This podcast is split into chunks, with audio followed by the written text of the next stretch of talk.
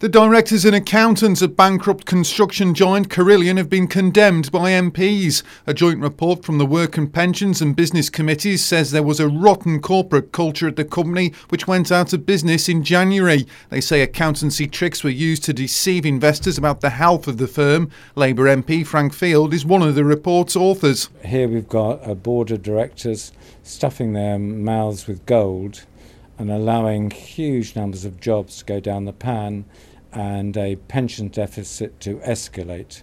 The nursing regulator has been criticised for ignoring patients and for taking too long to react to concerns about midwives. A review's been carried out into the handling of unnecessary deaths of 11 babies and one mother at Furness General Hospital in Cumbria between 2004 and 2013. It found the Nursing and Midwifery Council failed to act on information provided by the police for almost two years.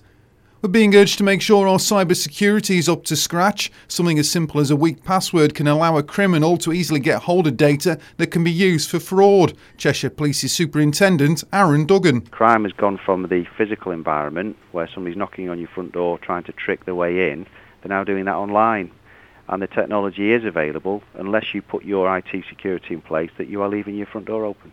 Train lines in Middlewich are expected to be delayed for a further 15 years. Campaigners have been pushing for a reopening of rail lines for more than two decades. The consultancy firm working on the transport strategy says a passenger service using the line to Sandbach will not be available until at least 2026.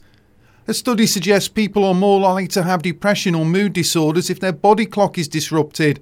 Scientists at the University of Glasgow found a link between circadian rhythms, which control things like sleep patterns and the release of hormones, with poor mental health. The researchers say using mobile phones late at night is especially bad.